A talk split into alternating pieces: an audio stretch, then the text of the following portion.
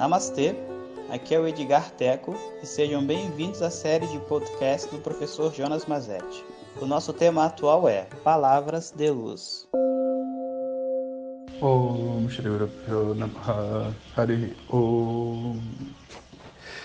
Bom dia, pessoal.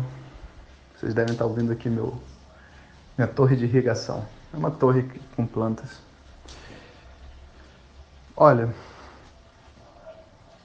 já esclarecemos a importância do professor para a quarta busca, já esclarecemos também como a discriminação é importante e como que a gente não deve transformar essa busca num é,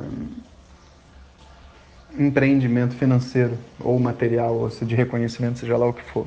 Ela tem que estar pura nela mesma. Isso está muito claro. Mas e aí? Como que a gente leva ela para um outro nível a partir desse ponto? Né?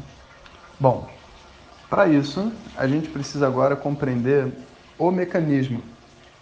Então, tem um mecanismo de funcionamento dessa quarta busca.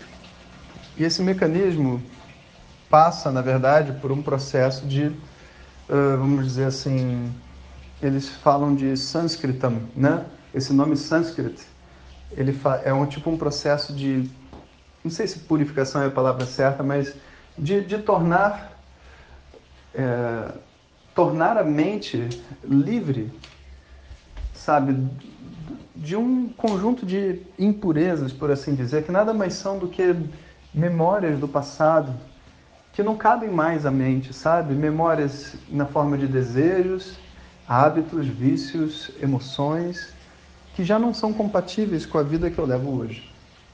A limpeza da mente, né, faz a mente faz com que a mente fique sânscritam. Por isso que esse nome sânscrito vem para a língua, né, do sânscrito, porque é dito que ao estudar sânscrito, a sua mente fica sânscritam ela fica livre dessas impurezas pelo método de estudo. Então, para fazer com que a mente fique sânscrita, vai começar uma nova onda agora de, de, de nomenclaturas para a mente, mas enfim, para que a mente fique sânscrita, fica sânscrita, né? a gente é, vai basicamente estar né, tá lidando com vamos dizer assim, ensinamentos máximas de autoconhecimento que a gente vai receber através das diversas fontes e, se Deus quiser, do, do nosso professor, do nosso processo de estudo, onde, ao ouvir, a gente, um, se torna, se torna consciente de problemas que a gente tem que às vezes a gente nem está consciente.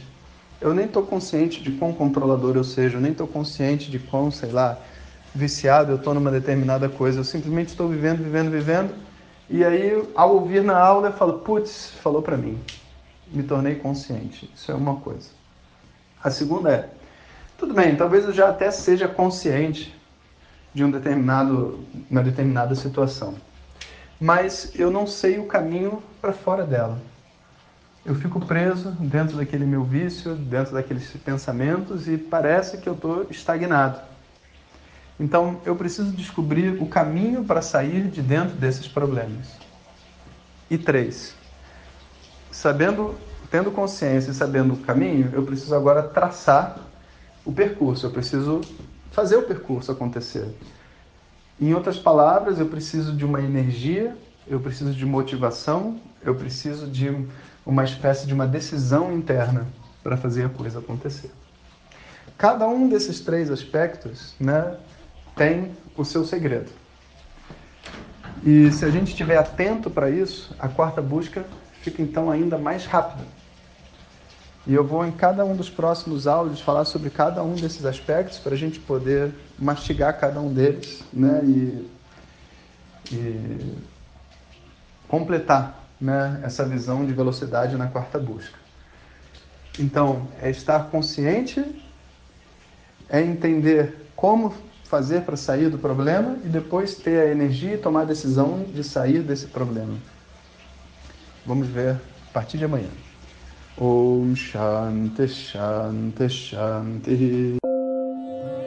Muito obrigado por ter escutado. Essas são apenas algumas gotas do infinito oceano de conhecimento da tradição védica. Para receber nossos áudios diretamente, clique no link que acompanha o título desse áudio ou baixe o nosso aplicativo Vedanta Zap. Om Tat Sat.